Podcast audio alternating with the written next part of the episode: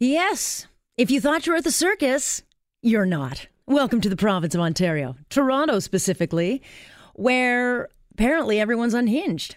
Well, a couple of hundred people are unhinged. The rest of us are either sleeping or working or just going on with their lives. But nonetheless, there was a group of protesters there flailing around on the grounds of Queen's Park, stomping their feet and demanding to be let in.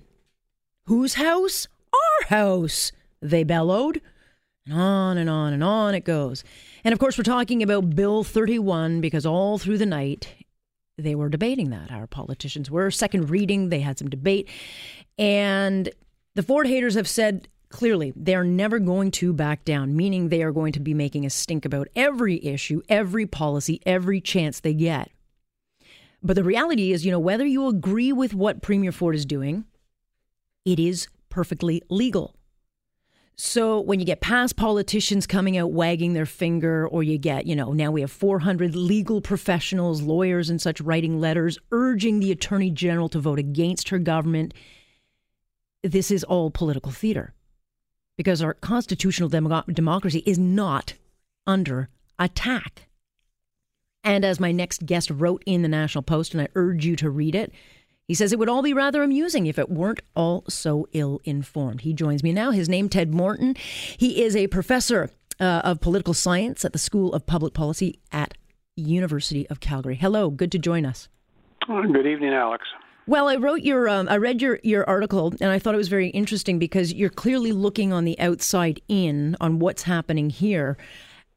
How do you see this? I mean, it just kind of keeps getting more and more bizarre as we go on. Well, the decision to reduce the number of councilors uh, in the uh, civic election uh, may be poorly thought out or short term or disruptive, but you could probably say that about a lot of legislation passed both provincially and federally. Uh, it seems to me that um, that you're still going to have a civic election, and in a year or so, most people won't remember whether it was uh, was it 45 or 27 mm-hmm. councilors. I think the real issue here is there is a constellation of uh, interest groups on the left that uh, have done very well using the charter to pursue policy objectives over the last uh, two ge- two decades.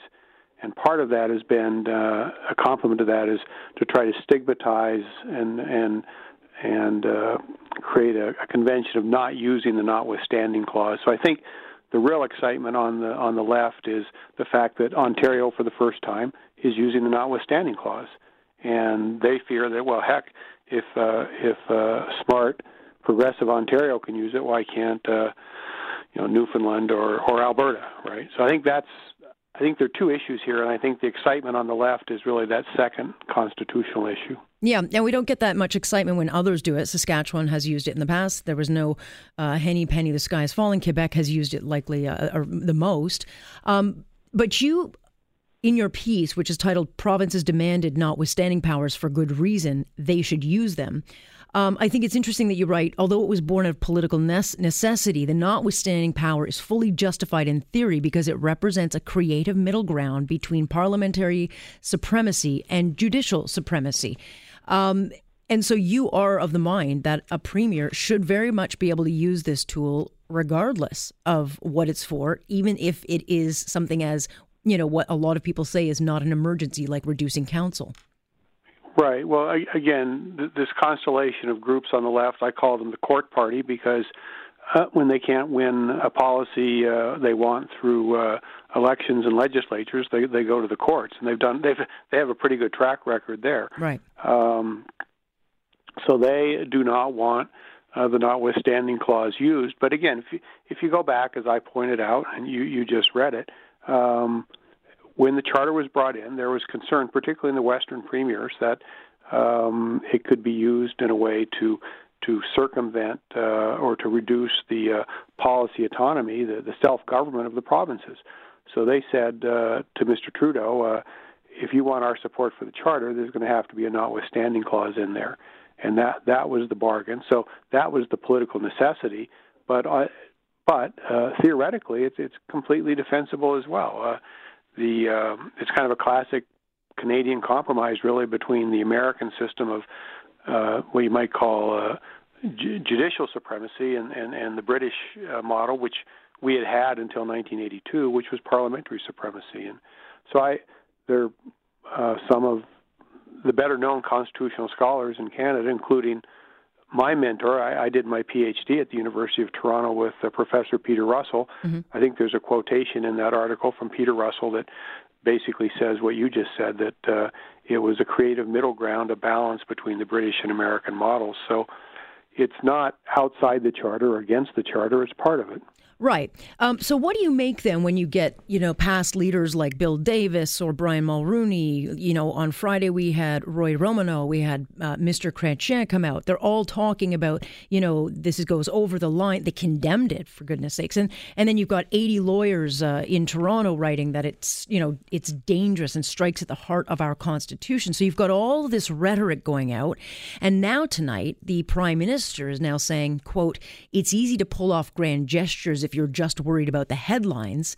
But he's taking shots at Ford, saying that the notwithstanding clause, the use of it can uh, be seen as eroding trust in institutions. So while the prime minister says he's not getting involved, it very much is becoming uh, a, a word game. And, and to me, I think it's very dangerous because, as you write, a lot of misinformation is getting an awful lot of people very upset. Well, I think most of those former uh, politicians that you just named uh, want to be uh, continued to be loved by the media, uh, most of which uh, is very much into the court party charter politics uh, uh, journey. And so they don't want to burn their bridges. They want to keep getting sympathetic media coverage. As far as Justin Trudeau goes, uh, he'll never, he won't intervene because he, if for him to win the next election, which is only a year away, he needs to do uh, he needs to do well in Quebec. Uh, he's the first liberal prime minister, actually the first prime minister from any party, to win a majority of seats uh, mm-hmm. out of Quebec since his father did it in 1981. So he needs Quebec, and if he starts if he starts interfering in in the Toronto City Hall issue, uh, that will hurt him in Quebec because Quebec doesn't give a you know excuse my language he doesn't give a damn about the uh, size of city council in in Toronto, but it cares a lot about prevent what they call provincial sovereignty or provincial self government, right. and they for them the notwithstanding clause is very very important. So Trudeau's not going to touch that, and um, he's just posturing, trying to as he usually does, to be kind of all things to all people. That or he's trying to flip us, you know, a headline on a on a liberal MP crossing the aisle. But again, that's part of the dangers here is that we've got a lot of politicians politicking this thing and, and spreading misinformation and or fueling uh, anger that isn't true because you you can disagree with Doug Ford about the use of it in this particular case. That's very fair. But to suggest that you know he is now uh, a tyrant or or you know a fascist or you know we're being taken over uh, by a dictator to me is just uh, irresponsible if not just dangerous fear mongering. Well, a, a, good reality check is to look what uh, Britain, the United Kingdom, did about uh, 18 years ago. It you know it had looked at what, how the Americans uh, struck a balance between rights and responsible government, and they took a look at what's happened here in Canada under our uh, Charter of Rights since 1982.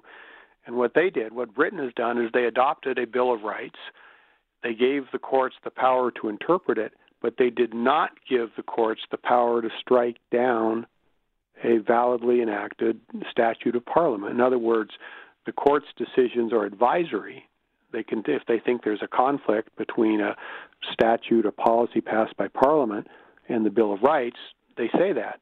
But then the issue goes back to the duly elected government in in the British uh, House of Commons to decide how to deal with that. So they they sort of have a permanent, you might call it a permanent notwithstanding clause in the sense that these judicial decisions are advisory, uh, but the final word, the final responsibility goes back to elected governments, who of course are eventually accountable. And I think that's how it'll play out in in Toronto. If if in three years, uh, are your are your civic elections every three years or every four years?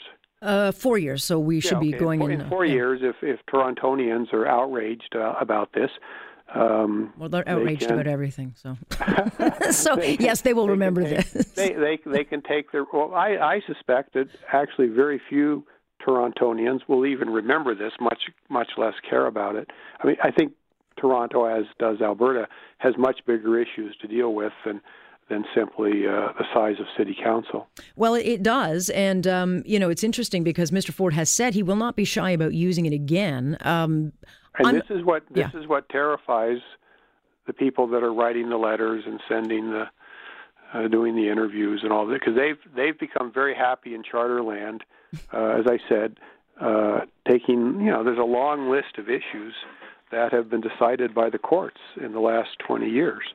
Uh, you can start with, you know, things like uh, abortion, same-sex marriage, physician-assisted suicide, all the Aboriginal rights business, immigration and refugee determination. Their own sal- they, judges set their own salaries now. Senate mm-hmm. reform, prostitution. I mean, the list goes on and on. And uh, you know, you can, can you put you can't point to one other constitutional democracy in the world where all those decisions have been decided by unelected judges. So th- that group of interests has, has had a pretty good run, and they're terrified now that uh, that uh, your new uh, premier, who of course they don't like anyhow, they all voted against him, uh, that he's going to somehow legitimate or take out of the closet this notwithstanding power, and he might use it again and again.